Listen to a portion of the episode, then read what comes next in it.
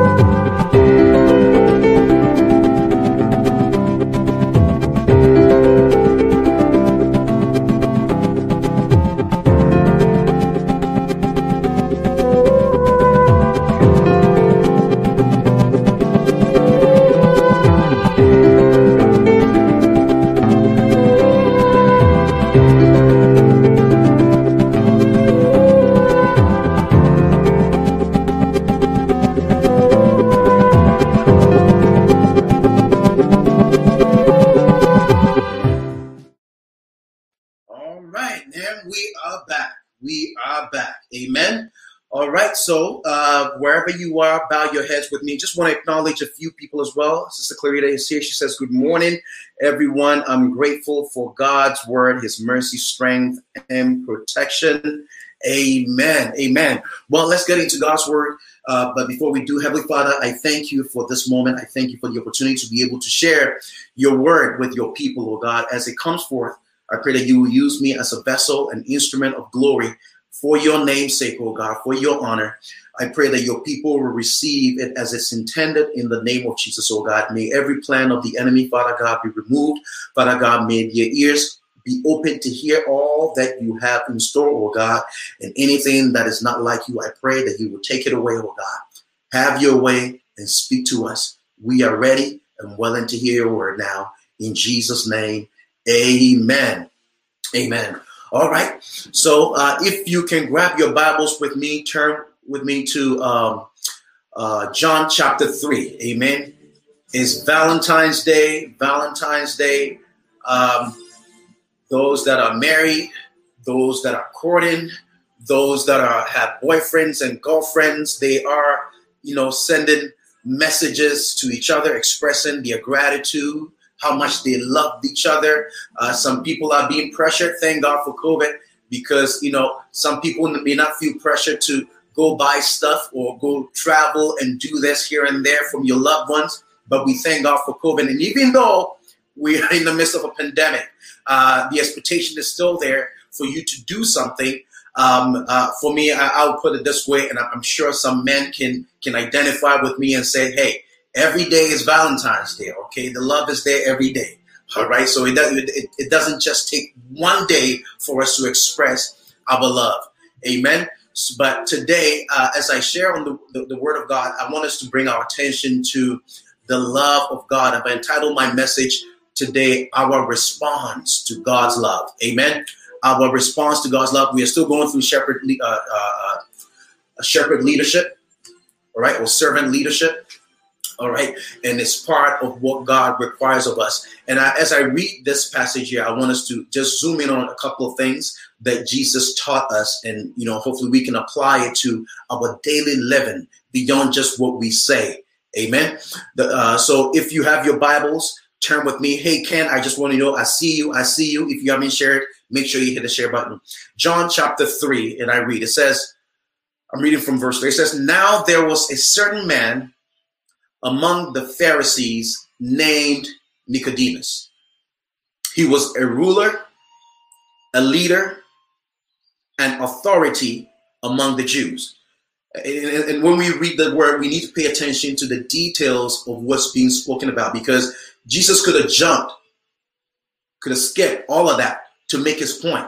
But the Bible makes it clear who this man was. He was a man among the Pharisees so he was among the people who opposed Jesus. But at some point, he got a revelation. The Bible said that he was a ruler, he was leader, he was a person of authority among the Jews. who came to Jesus at night and said, Rabbi, we know and we are certain that you have come from God as a teacher. Now, these are the same Pharisees, if you've been following our studies uh, over the past few weeks, these are the same Pharisees that called Jesus, that, that called him that he was of Satan. Amen. They, they said Jesus was of Satan because he cast out devils. But you have one that is among the Pharisees that sneaks in the middle of the night and comes to Jesus and he says, We know. So let, let me let me point something out. When, God calls you, there, there, may be people that may disagree, may, may oppose what you do, but God will always reveal himself to one. And for him, he came at night because he didn't want the rest of the people to see him. And sometimes that's what our pride does that and even in our, walk with God, so, you know, in the midst of our family and friends, we don't want people to know that we serve God.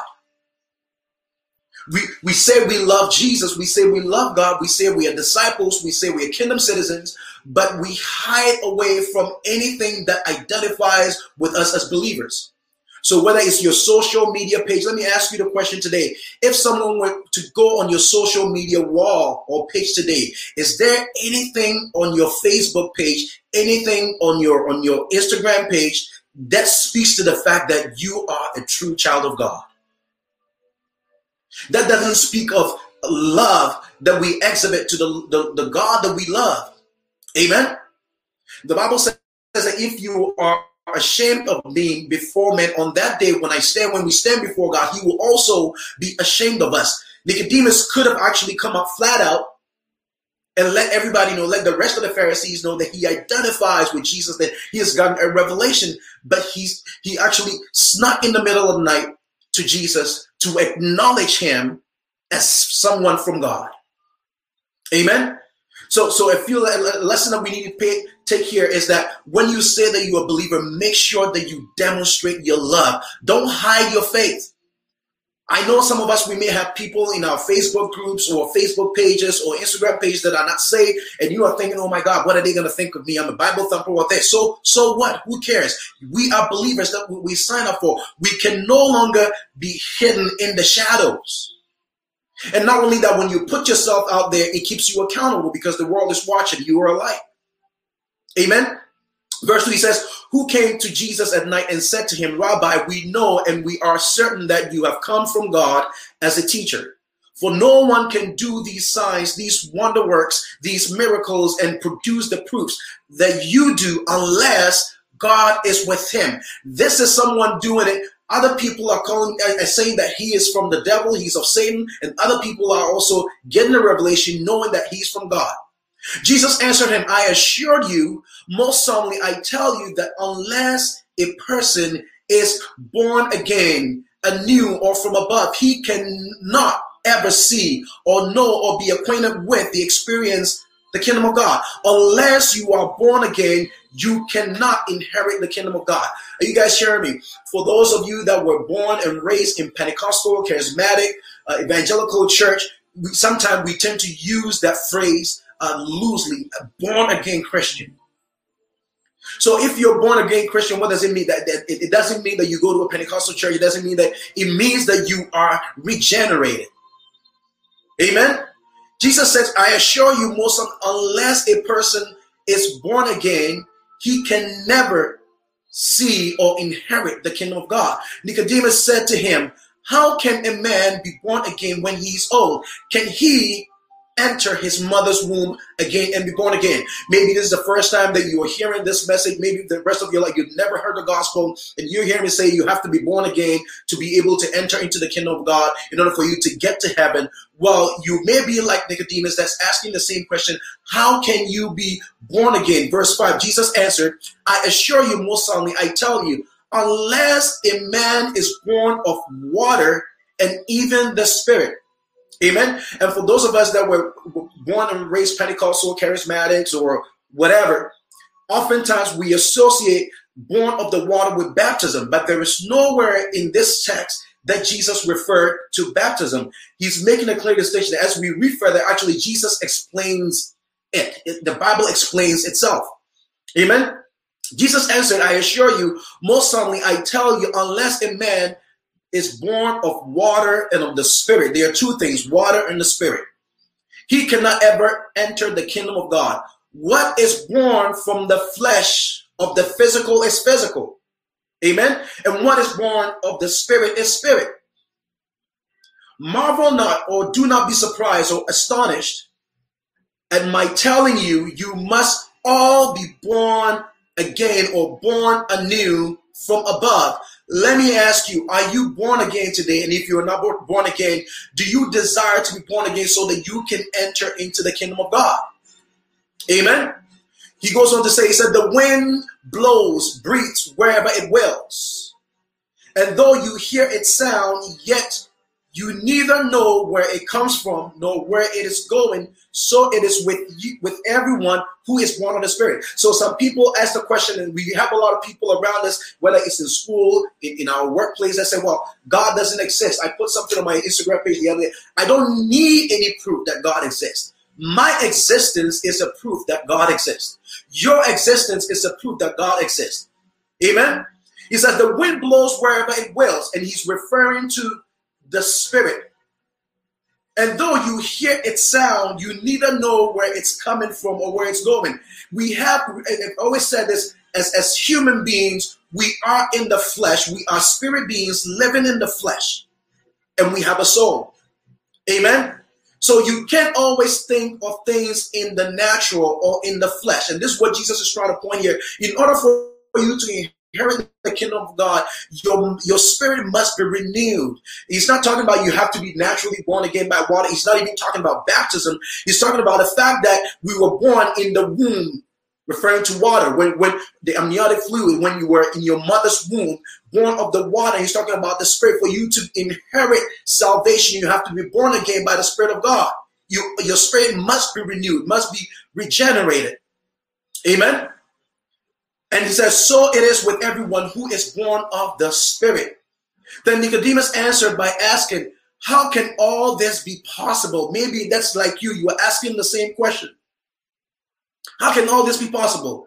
And Jesus replied, Are you the teacher of Israel, and yet you do not know nor understand these things? Let, let me point something out. Some of us, we know so much. We know everything about the world. We know everything entertainment business, show business, every TV show, every movie, everything out there. We have so much information, but we still cannot comprehend the things of the Spirit. Amen.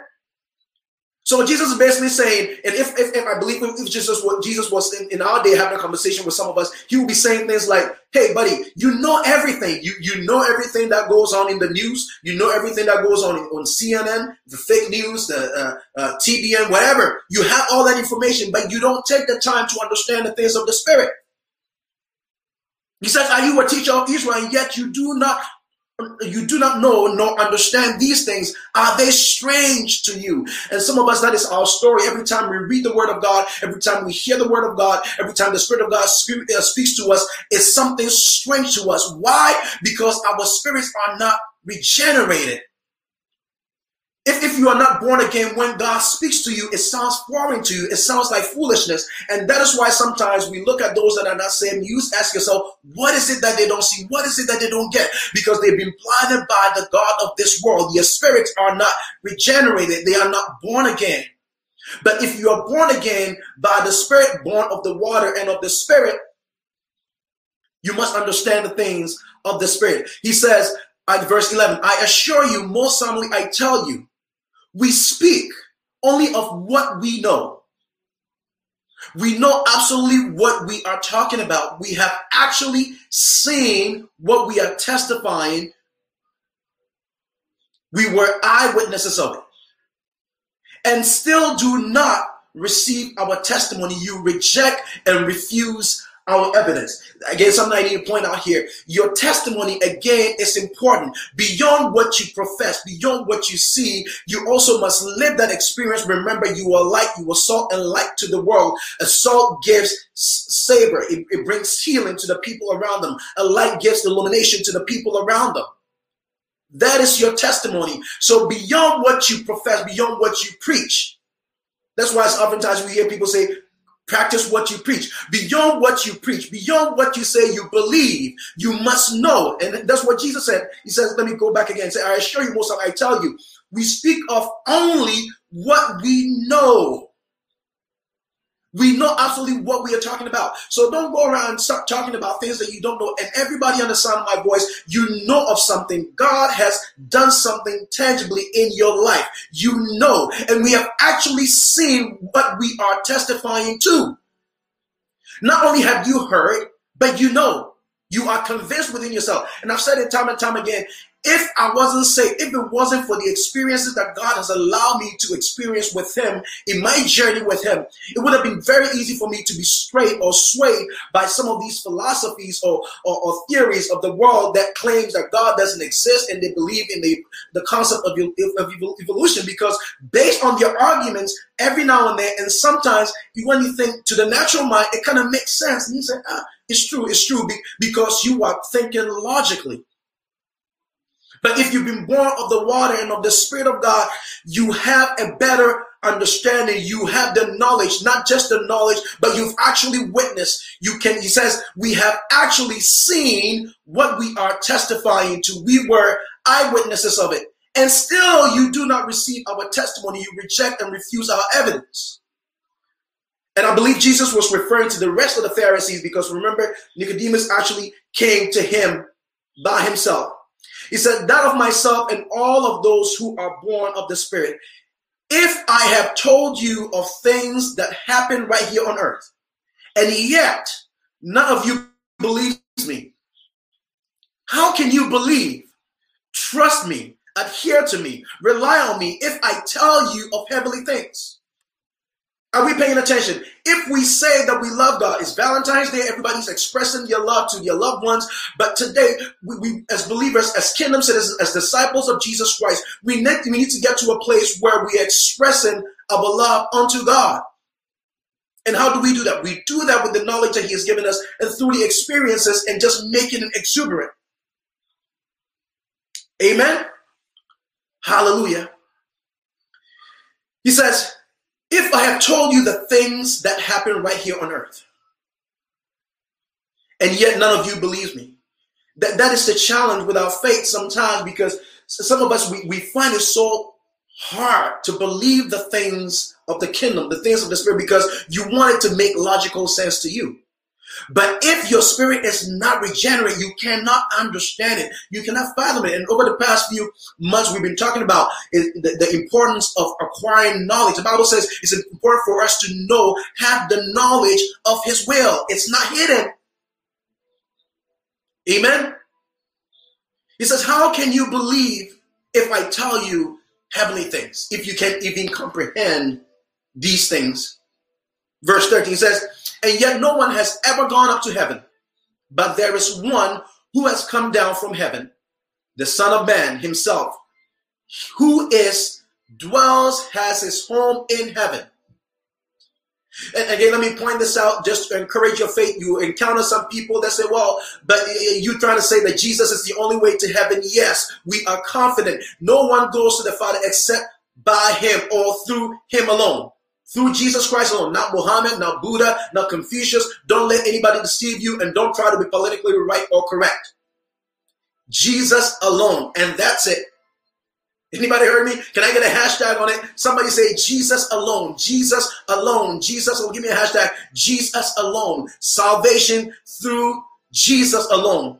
We are saved by grace, grace through faith in Jesus Christ. Jesus alone. He says, and just as Moses lifted up the serpent in the desert on the pole, so much, so it is necessary that the Son of Man be lifted up on the cross. And this is the part I want us to zoom in because we know this passage of scripture, every believer, every churchgoer, we tend to, you know, uh, talk about it all the time. For God so greatly loved and dearly prized the world that he even gave up his only begotten or unique son so that whoever believes in him or trusts in him, clings to him, relies on him, shall not perish or come to destruction or be lost, but have eternal life. That means if you don't believe in Jesus Christ as your Lord and Savior, you are lost.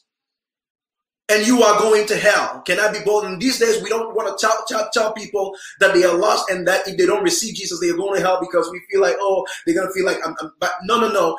If you don't have, believe in Jesus as your Lord and Savior, you are going to hell. You are lost. So that goes in the title of my message. If God so loved the world that he gave his only begotten son, so then what is our response to him? What is your response to God today? He says, For God so loved the world, for God so greatly loved the world, for God so loved you and I. God's love for you and I was not only demonstrated on Valentine's Day, but God's love for you and I is demonstrated every day. The Bible said the steadfast love of the Lord, it never ceases. It never comes to an end. They are new every morning. When we wake up every morning, we are experiencing the love of God. You are in your right mind, not just because you did all the right things. I know people that worked out well. I know people that had money, people that did all the right things, and they seem to have it all together, and they still died and went to hell. Your money can't save you. Your accolades can't save you. Your PhD, your doctorate cannot save you. Your fame can't save you. Your friends can save you. They can help you grow if you want to. But what is your response today to all the love that God has demonstrated to you? All the love that God has poured into you? That you can hear the word of God this afternoon. Some people are, are, are craving, they are thirsty and hungry for the word of God but they can't have it. You and I, we are blessed enough, even if in the midst of a pandemic, we're able to get up every Sunday morning and hear the word of God. Every Friday night, get to study the Bible. Every Thursday to pray to God. We still we are still able to maintain the fellowship of the brethren. That is part of God's love, so that you are still engrafted in salvation. You must be born again. Jesus said, We all, we all must be born again. We all must be born again. And if you are hearing me today, maybe you've been in church for a long time and you've been playing church. Well, today is your day. Receive salvation. Allow Jesus to come into your heart. For God so loved us that he gave his only begotten son. Just imagine, imagine God, God, God asked you to sacrifice your only child. Are you going to do it? He loved him so much that he was willing for him to come and sacrifice his life for us to shed the blood because the debt that we owe to God is only blood that could actually appease God and only God can appease himself. So he came in the form of a man, Jesus Christ that we call, that we worship, God in the in, in the form of a man. He died on the cross to shed his blood for us. So if you look at the old covenant, when, when people sin every every now and then, they will go to the priest, they will they will sacrifice animals and shed the blood so that the priest can make an atonement for the forgiveness of their sins. But you and I, we, we no longer have to do that anymore because God Himself has sacrificed Himself, His shed blood through His Son Jesus Christ, and our sins have been forever atoned for. Your past sins, your present sin, your future sins, they have all been atoned for. So if, if, if you are in salvation, and, and sometimes, I don't know, it seems like we want to hear other things, but that's how simple it is. That's how simple God has made it for us to inherit salvation. That you don't have to, you don't have to pay anything, you don't have to pay a priest, you don't have to go sacrifice anything. Just receive Jesus as your Lord and Savior and repent of your sins. And when we don't accept his love, what, what, what is that? What, what, what do we do then? We are basically insulting God. We are basically just, just trampling on the sacrifice that he made on the cross of Calvary. Let's bring it to our day.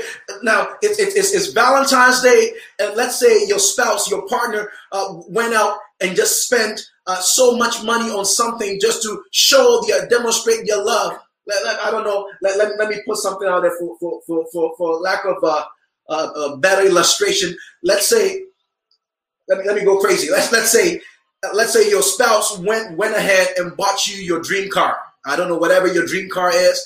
It, could be a Lamborghini, it could be whatever, a Honda, whatever your dream car is. So it's Valentine's Day and your partner saved enough money knowing that it's something that you love, something that you long for.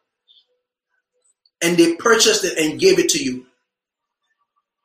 And you actually looked at the gift and you said, I don't want it. It's too cheap. I don't care for it. It means nothing to me. That is a huge insult. God, knowing that we are in need of salvation, He sent His Son, died, shed His blood for you and I. That is how precious you, you and I we are to God. And for us to turn our, our backs on God in our response to God, and how do we respond to God? It's our lifestyle, how we how we live. Amen. Because once we receive, we, we receive salvation, God expects us to live differently. We go through the sanctification process, but we cannot say we believe in Jesus, we are saved, and continue in the life that we used to live. There must be a transformation. Verse 17 says, For God did not send the Son into the world in order to judge, to reject, or to condemn, or to pass sentence the world, but that he might find salvation and be made safe and sound through him. He who believes in him, he who clings to him, he who trusts in him, he who relies in him is not judged. The who trusts in him never comes up for judgment. For him, there is no rejection, no condemnation. He incurs no damnation. But he who does not believe or cleave to or rely or trust in him is judged already. So what are you saying, Pastor Dom? So if if I have friends who haven't received Jesus Christ as their Lord and Savior, they, they, they, they're going to hell. I didn't say the Bible said they're already judged. So it's, they're going to hell. And I know when you say people are going to hell, it's like it feels like it's insult. It feels like you're being harsh, but that's the reality. If you haven't received Jesus as your Lord and Savior, he says you're already judged and he has already been convicted and he has already received his sentence because he has not believed in and trusted in the name of the only begotten Son of God. He is condemned for refusing to let his trust rest in Christ's name. Let your trust stay in Christ. Let me ask you, what like do do a deep search of your heart when it boils down to it, where does your faith lie? Where do you where do you draw your strength? Who do you trust in? You trust in God to lead you, to guide you in all that you do, or do you trust in the things of this world? Hallelujah. Verse 19 says, the basis of the judgment or indictment, the test by which men are judged, the ground for the sentence lies in this Light has come into the world, and people have loved darkness rather than more than light. So automatically, we as believers, we, we as, as, as human beings, automatically we love darkness. The light has come, and sometimes we are just so consumed. I, I, I, know we're in the midst of a pandemic. A lot of people have done some personal uh, assessment of their lives and what they're going to do differently. But trust me, once things, things open up, there are some people who are still going to go back to the things of old and behave the way they've always behaved, live the way they've always lived, and not give their lives to the Lord. And that is a known fact, and that's what Jesus is saying here. He said, The light has come into the world, and people have loved the darkness rather than and more than the light, for their works or deeds were evil. For every wrongdoer hates or loathes, detests the light, and will not come out into the light, but shrinks from it lest his works or his deeds, his activities, his conduct be exposed and reproved. So, what does it mean? So, even though you are in salvation, your deeds, your conduct is also important. Amen. You, we, we can't we can't say, and I know eh, I hear this often.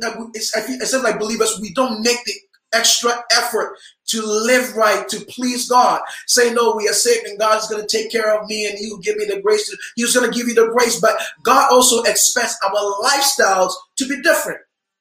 Amen. He says, He says, for every wrongdoer hates and detests light. So if you do wrong, that means you hate God. So don't say you love God and you are saved, but at the same time, you do things that displeases Him. He said, will not come out into the light, but shrinks from it, lest his deeds or activities be exposed and reproved. Well, one of the things that I've learned is, is that um, as a pastor is just to try to be patient with, with people. Again, uh, it's, it's a growing, it's a, it's a growth process for everyone, including myself as a pastor. You know, before when people, you know, stayed away from church, you know, you think to yourself, did, did you say something to offend them or did somebody do something to offend them? And I've come to realize that some people just don't feel comfortable coming into the fold because they feel like they will be exposed as Jesus has said it here. Let me read that again. He says, lest let, let me go back from 20. He says, For every wrongdoer hates the light and will come will not come out into the light, but shrinks from it, lest his works or his deeds, his activities, his conduct be exposed and reproved. See, once you show up in the light, those deeds will show. And I find sometimes some people stay away because they don't want those things to, to be exposed. But let me encourage you tonight or today, whatever those things are, don't let the devil guilt you, trip you, and stay in your little corner thinking that it's going to make anything better. As a matter of fact, it's going to make it worse. Amen. The enemy wants to get you by yourself so he can do whatever he wants to do to you. You need to constantly stay in his presence. If you, if you if you were listening to the message or the teaching on Friday about Job, when the enemy comes looking for you, the Bible said the enemy goes around like a roaring lion seeking whom he may devour. When he comes, where is he going to find you? Is he going to find you in God's presence, or will you be out there in the devil's playground? Amen. Verse 21 says, But he who practices truth, who does what is right, comes out into the light so that his works may be plainly shown to be what they are, wrought by God, divinely prompted, done with God's help, in dependence upon him.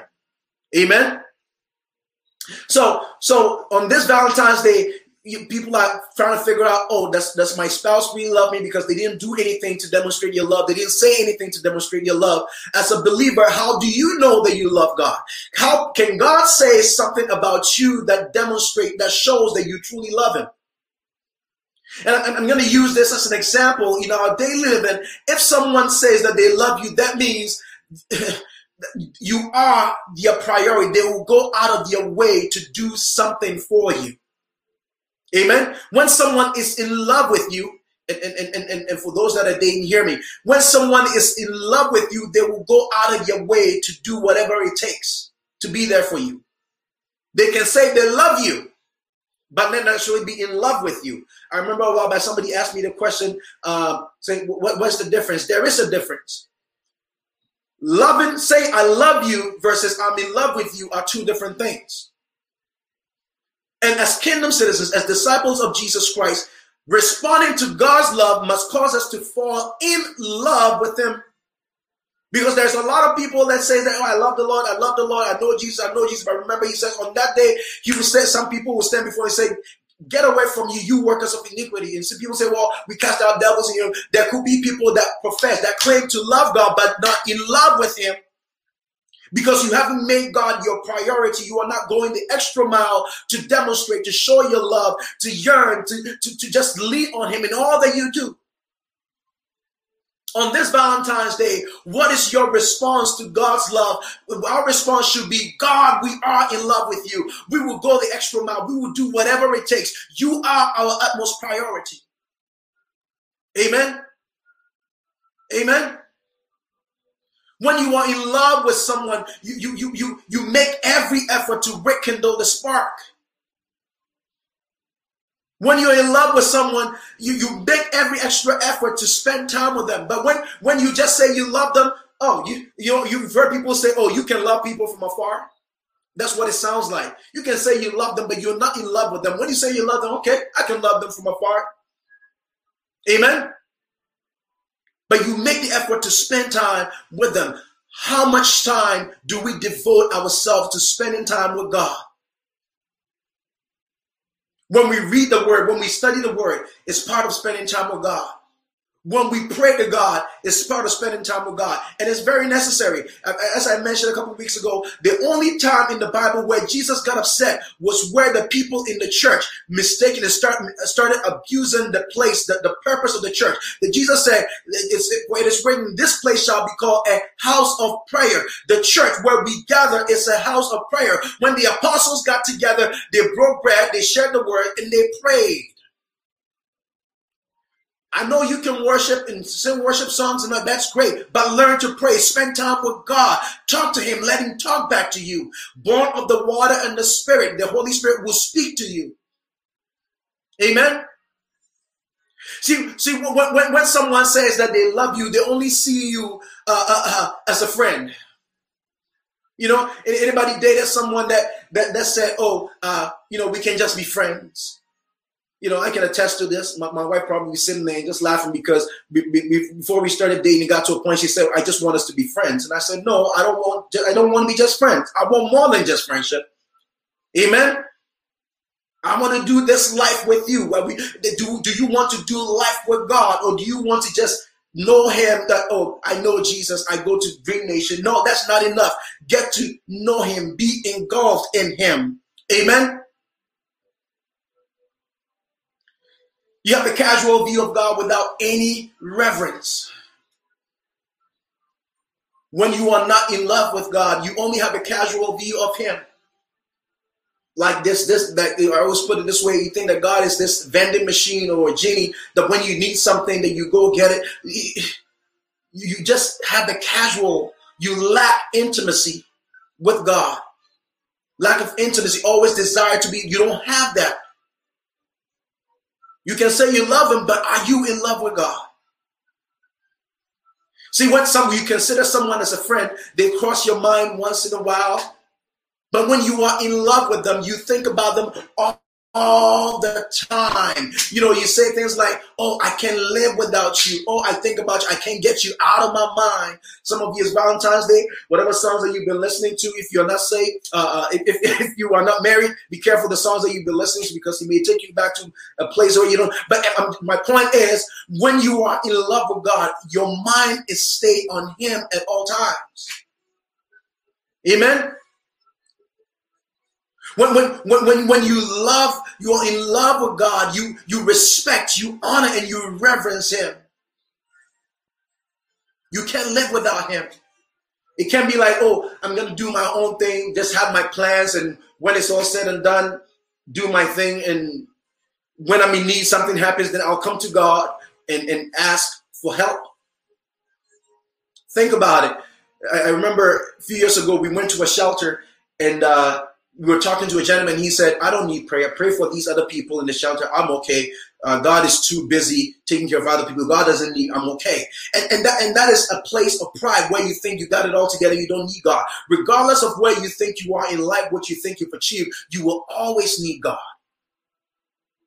Amen. People that are, that, that are, that, that love you will say, oh, I love you. Just, just care about your feelings. Oh, I care about how you feel but those that are in love with you will feel what you feel. That's why Hebrew says that we, for we have a high priest who is not, who is actually uh, uh, familiar with our infirmities, what we go through. He had to experience it. Jesus had to die on the cross to experience the wrath of God. That is how much God loves him. He had to be intimate. He had to be, he had to experience, he had to feel the way we feel. Versus, okay, yeah, let, let him feel whatever. But when you say you love someone, you journey with them. Amen. You feel what they feel versus you care about their feelings. Hallelujah. So, what are you saying? Again, turn with me to John chapter 21. John chapter 21. And I'm going to read from verse 15 to 17. And I'm going to move a bit faster. Um, John 21, 15 to 17. And I read. It says, so when they had finished breakfast, Jesus said to Simon Peter, Simon, son of John, do you love me more than these or others do with total commitment and devotion? This is Jesus having a conversation with Peter. I mean, they've been walking with Jesus for quite some time now. And you would think that Jesus would say, okay, well, I think they're still, because they are still with me, they love me. But why would Jesus ask this question? Jesus already knows his response. He knows what's in heart. It's in his heart. And he says, Simon Peter, son of John, do you love me more than all these other people? And I pose the same question to you and I today. Do you love Jesus more than anything else? Do you love Jesus more than everything else? You love Jesus more than your brother, your sister, your wife, your husband? Do you love Jesus more than anything else? And let me harp on this again North American mindset. We worship family. Remember, at the age of 12, Jesus left father and mother go to temple to seek God. And when they came looking for him, he, he told them, Who is father and mother? That is the extent of commitment that God requires us to have when it comes to loving Him, pursuing Him, seeking Him. So he asked Peter, Do you love me more than these? He said, Yes, Lord. You know that I love you with a deep personal affection as for a close friend. And I'm sure most of us is our first response the moment we ask, Do you love Jesus? you probably gonna respond, Yes, I do love God. You know I love Jesus. I'm always in church, I'm always tithing, I'm always giving, I'm always helping the needy. You know I love Jesus. But just like encounter with Peter with Jesus the other day, I want to pose the same question to you. Do you love Jesus? See, the Bible says, whoever does not love is not from God. when, when, I came across, I'm like, man, this, this is a serious thing. So God really expects us to love. He says, whoever does not love is not from God. Amen. So he asked the first time around, then he goes to I love you. So they just said if you love me, then feed my lambs. If you love Jesus, feed my lambs. And, and the response that he gave, he did it three times, and three responses sound similar. But the first one that I took note of is the first one. He said, feed my lambs. He, said, he didn't say feed my sheep. He said, feed my lambs. What are lambs? Lambs are basically the young ones. So, as disciples of Jesus Christ, as servant leaders, when Jesus says that we love and we should feed the lamb, that means we need to take care of those that are younger in the faith. So maybe you are listening to today and you are you are new in the faith in your walk with God. Jesus said, for those of us that are mature, that have walked with him all these years, his instruction to us is that if we love him, then we should feed you with his word. Amen. So if you are a new believer, my job is to feed you. He says, feed my lambs. Again, Jesus said to him a second time, Simon, son of John, do you love me with total commitment and devotion? And I ask you the same thing again today. Do you, Sister Julia, Sister Michelle, do you, Chris? Do you, Vernell? Do you, Claudia? Do you love Jesus? And I'm sure your response is going to be yes, Lord, I do. You know I love you with deep personal affection as for a close friend. This is the second time he's asking. And Jesus said, feed my sheep. My amplified translation says, shepherd my sheep. That means lead my sheep. So, so for, for younger people in the faith, my job is to feed you with the word of God. If I say I truly love God, and if I say I love God, then my other instruction is those that have been growing in the faith, my job is to shepherd you or lead you. Feed the lamb, those new in the faith, and lead the ones that are walking in the faith. He said to him the third time, Simon, son of John, do you love me with a deep personal affection for me as for a close friend? Peter was grieved that he asked him the third time. And, and, and I'm sure probably if I was Peter, I'd probably be in the same same boat thinking, Jesus, how are you going to ask me this the third time? I've been with you the whole time. Some have left. Some, you know, you, at one point we had about 120 disciples, 72. They all left, and I'm among the 12. How are you going to ask me if I love you, Jesus? I ask the same question to, to you, people of, of Dream Nation. How much are you in love with the assignment, the mandate that God has given us our, our church? And some of you say, oh, but Pastor, I've been with you. I've been there from the beginning. But the question is a matter of the posture of the heart. That's what Jesus is trying to get to. And that's why he was grieved. He says, do you really love me with deep and personal affection as for a close friend? He said, Lord, you know everything. You know that I love you with a deep personal affection as for a close friend. Jesus said to him, Feed my sheep. If we say we love God, if we say we love Jesus, what matters to him should matter to us. Amen. As servant leaders, what matters to Jesus must matter to you. If you're serving in the local church, you're serving in Dream Nation, this goes to every leader, every aspiring leader of the church. If you say that you truly love God and He's asked you three times, then your passion should be the same passion and you should desire to fulfill everything that He desires. Amen? Amen? But if we can't love God, then something is wrong. If you can turn with me quickly to John chapter 4. John chapter 4, I want to point something out real quick.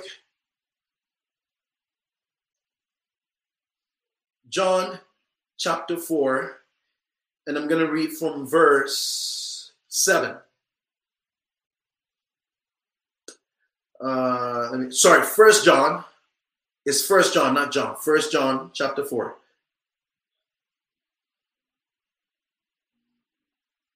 Are you with me today? Anybody receiving something today? First John chapter 4.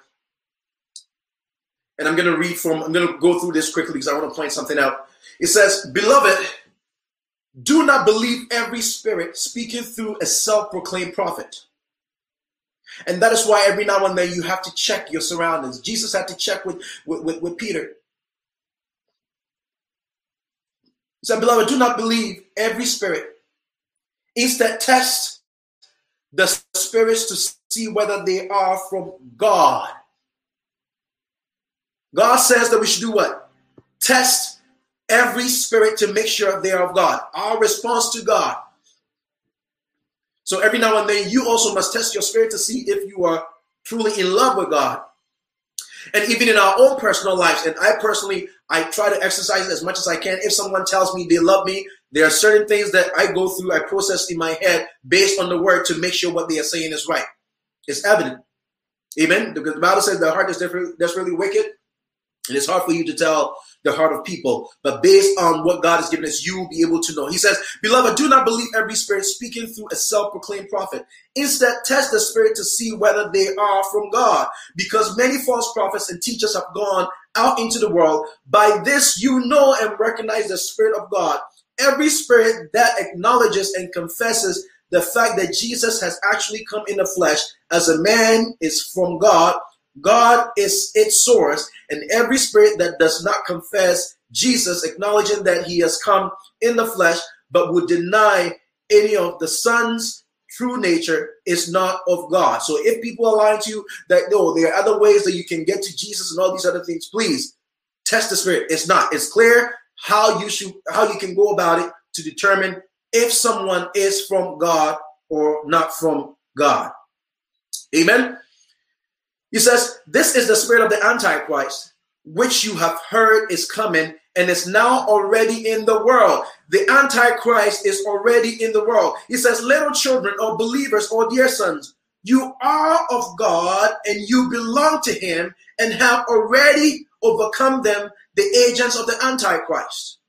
Because he who is in you is greater than he who is in the world of sinful mankind. They who teach twisted doctrine are of the world and belong to it. Therefore, they speak from the viewpoint of the world with its immoral freedom and baseless theories, demanding compliance with their own opinions and ridiculing the values of the upright and the gullible one of the world listens closely and pays attention to them. You've heard me time and time again. Please be careful who you listen to. Be careful what you feed your spirit with. Amen.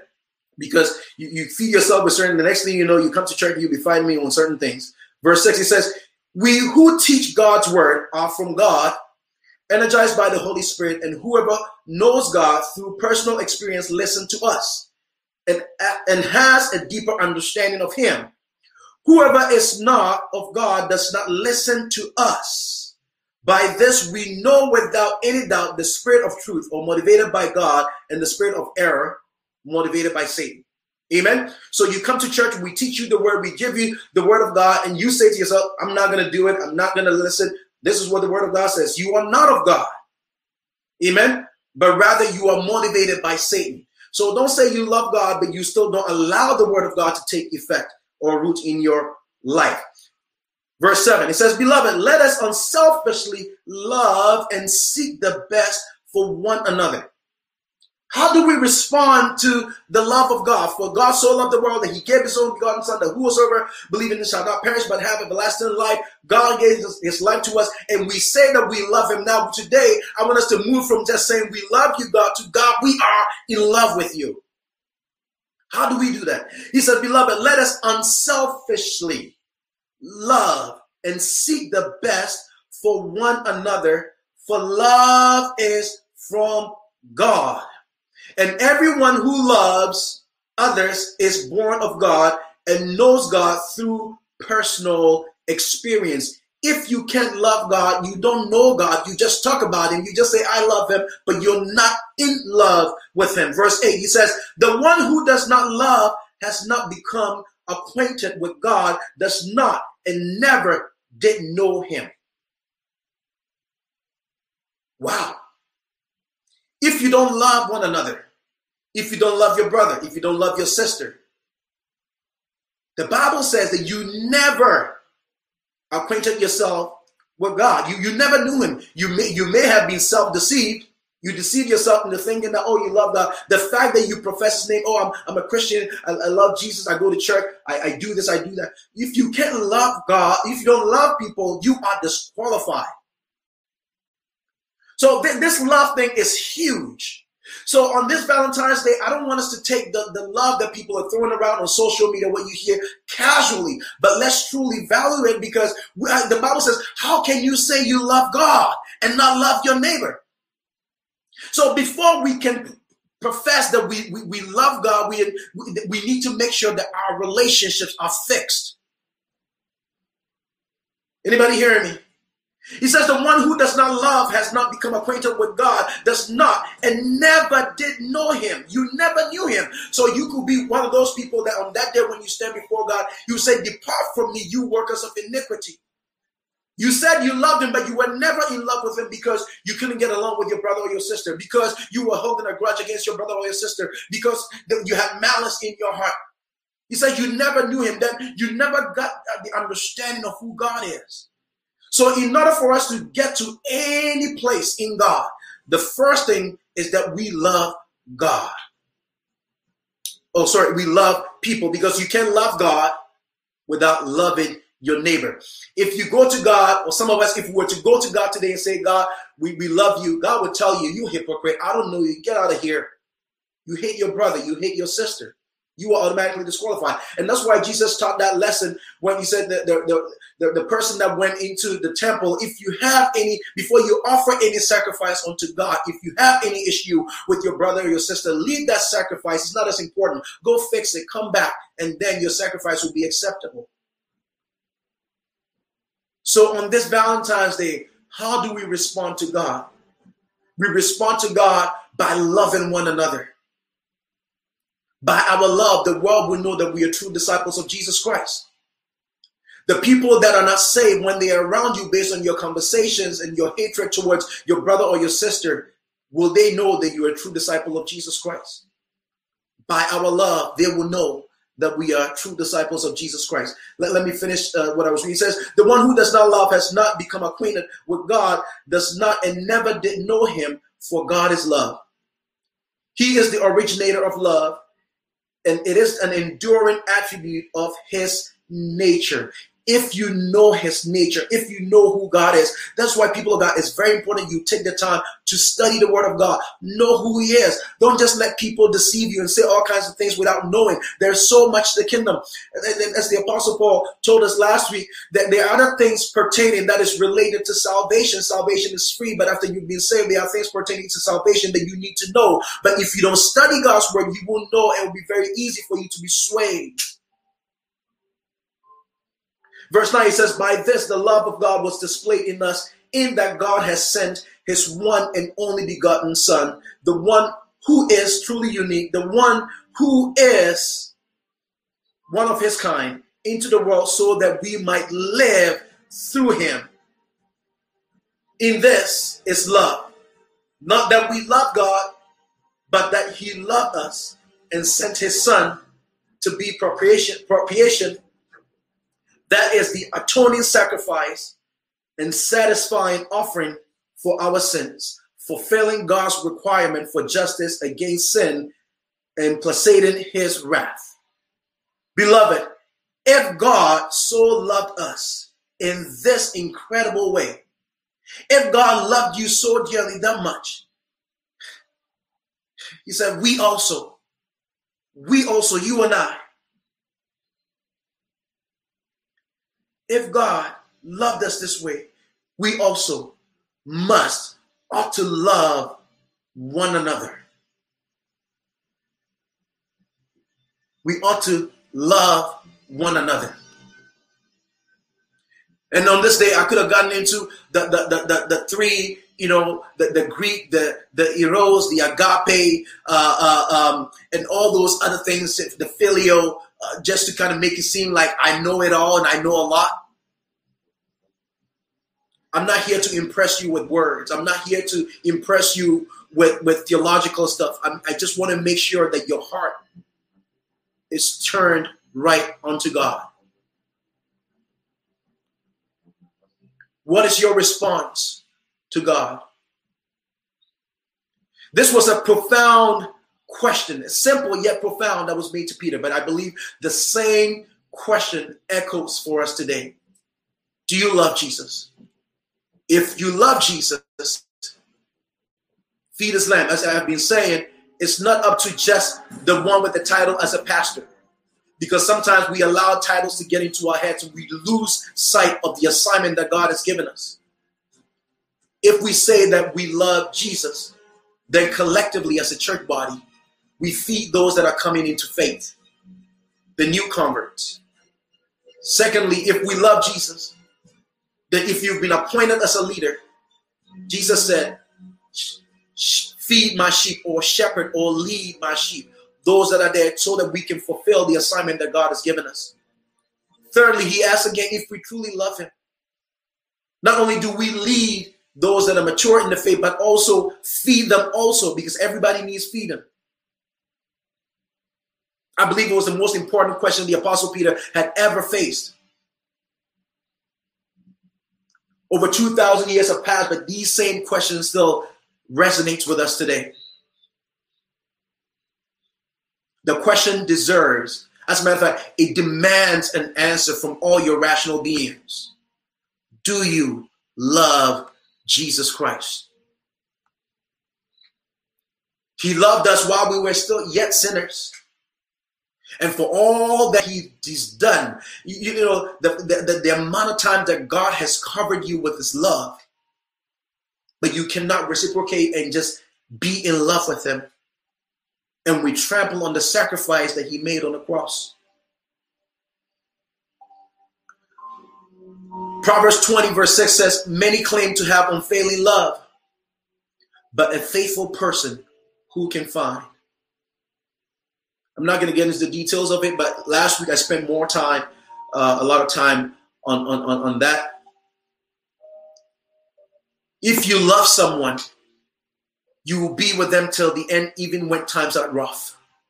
If you love someone, you will not be a talebearer when you are upset. If you love someone, you are not easily swayed. If you love someone, you will not backstab them. If you love someone, you will feel what they feel. If we say we love Jesus, Do we put ourselves in that place, that position where he hung on the cross, pierced his side, was bleeding, was carrying the cross, was being wet? That was supposed to be you and I, but he took our place. He felt that for us. And with all that he's done for us,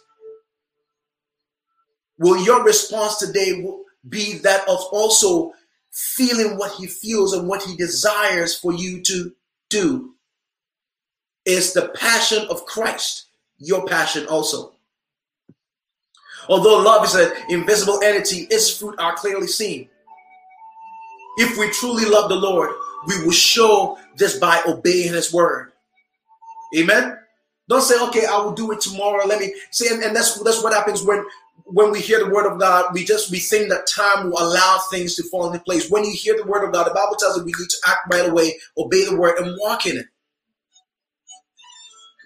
John 14, 15, he says, If you love me, keep my commandments. If you if we love Jesus, we should learn to keep his commandment, not tomorrow, not a week from now, not much from now. If we love him, keep his commandments. Hallelujah. If someone tells you they love you, let me give you a few tips and I'm going to get out of here. These are the things that you measure with.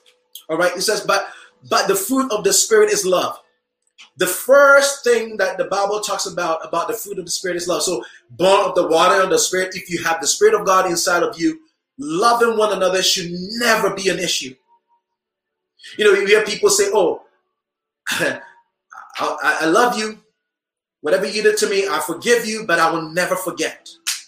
That ain't love.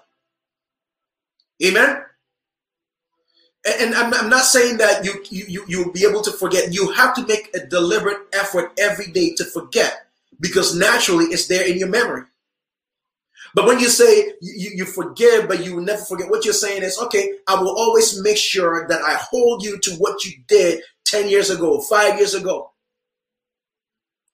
so but the fruit of the spirit is love joy some of us, we have no joy in our lives. If, if we don't find the joy in our life, ask yourself, do you have the Spirit of God? Have you been born again? You have no peace. And the, the, the fruit of the Spirit has what? Peace. It, it brings patience, kindness, goodness, faithfulness, gentleness, self control. Against such, there is no law. See, don't let anybody fool you with mere words. But the Bible says to test all spirits. I just read it not too long ago. I'm giving you a formula to test real love. Oh, but he says he said he says they, they love me. Don't be fooled. Test that sucker out. Don't let them fool you, fool you with just their words. Oh, but he buys me flowers. Or he no no no no don't don't be fooled by all of that. How well do they speak of you when you're not around? Only God knows.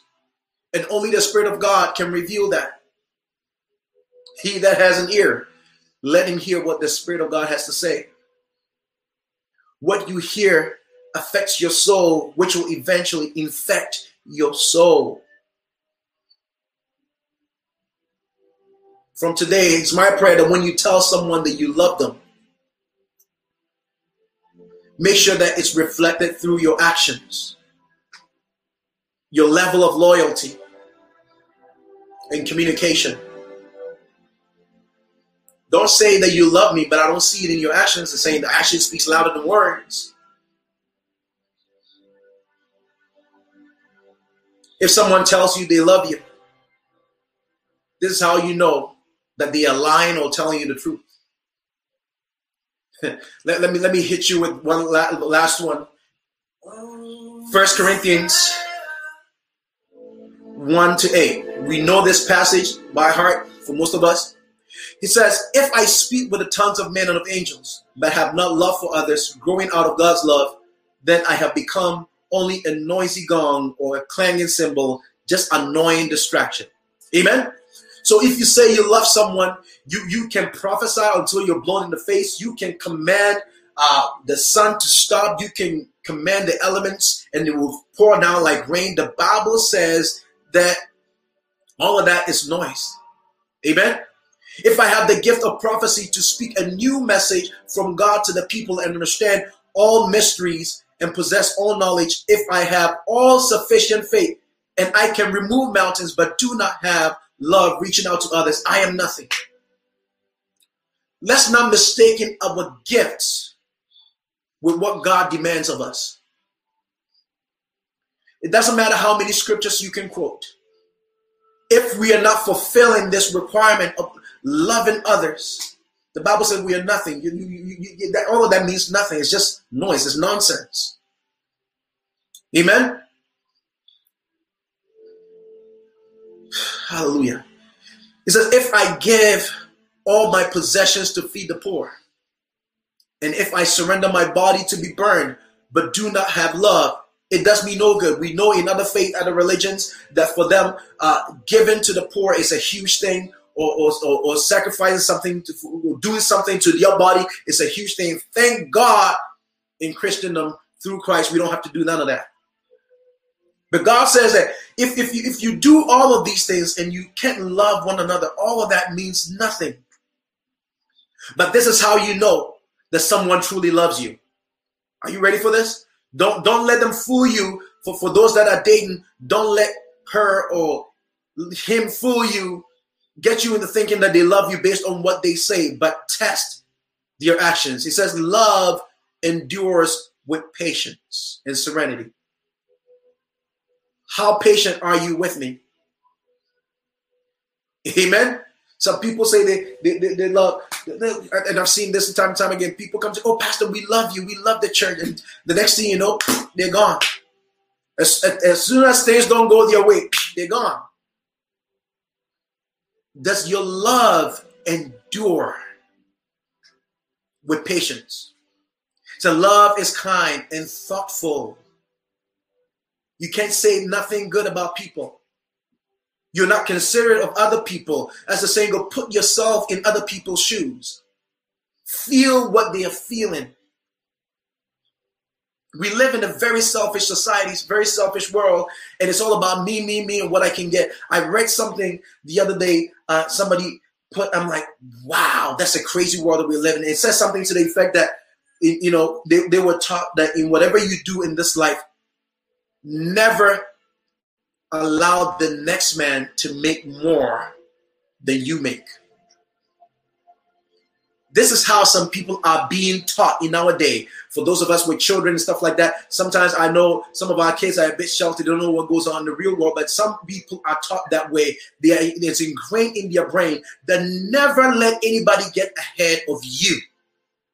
Never let the next man become better than you. This is the culture of our day. Never next let the next man do better than you or make more than you. So when you understand this, you, you, you, you know the world thinks totally differently and it's just a messed up world. It said love is kind and thoughtful. It is not jealous or envious. Never be jealous of what somebody has or envious of what God has blessed. You never know what they did to get that. What they, they did drugs, they killed people, whatever. They sold uh, human parts to, to get whatever. Never. But God knows what we need. We, we, we learned on Friday about the blessings of the Lord. It maketh rich. It adds no sorrow to it. Job was in the presence of God and he was blessed by God. The devil could not touch him, could not mess around with what he had because it was a blessing from God, not from the devil. But the world will go and pursue certain things. The, the devil can bless them with material things, whatever. That's that's them. But the blessings of the Lord, it maketh rich and adds no sorrow to it. And therefore, we should never be jealous or envious. He said, Love does not brag, it is not proud or arrogant. It is not rude. It is not self seeking. It is not provoked nor overly sensitive and easily angered. Overly sensitive. We live in a time and age where everybody is sensitive about something. I don't know about you guys, but this whole Black Lives Matter thing is making me so uncomfortable. Everybody is offended at something. Oh, you said this and said that and said that and said. Like, You say a little thing, oh, you said I don't like it, I, I'm offended. You looked at me that way, oh, I'm offended. Oh, you read into my body language, I'm offended. But the Bible says that if someone loves you, genuinely, truly loves you, then that love is not provoked, it's not overly sensitive, it's not easily angered, it does not take into account a wrong endured. You don't keep bringing back the past. You don't keep you don't hold it in your heart. It does not rejoice at injustice, but rejoices with the truth. When right and truth prevail, love bears all things, regardless of what comes. Believes in all things, looking for the best in each one. It hopes all things, remaining steadfast during difficult times, endures all things without weakening. Love never fails, it never fades nor ends. But prophecies, but as for prophecies, they will always pass away. As for tongues that we speak in, in mysteries, they will cease also. As for the gift of special knowledge, they will all pass away. This is the basis of our salvation. If we love one another, then we are of God. If you don't love one another, that means you are of Satan. That, that, that's, that, that's, that's the truth. And I know sometimes we don't want it because it sounds a bit too harsh. That's, if we love one another, then we are of God. We are from God. If we don't love one another, that means we are from Satan. That means you've sort of uh, taken on a Luciferian spirit.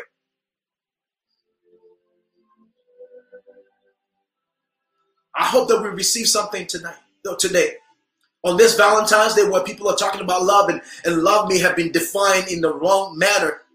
I hope and it's my prayer that the word of God shed a bit more light on what we should look for when we are loving on uh, when we are loving on, uh, on others, when we are receiving love from others that profess to love us, but it's not really love.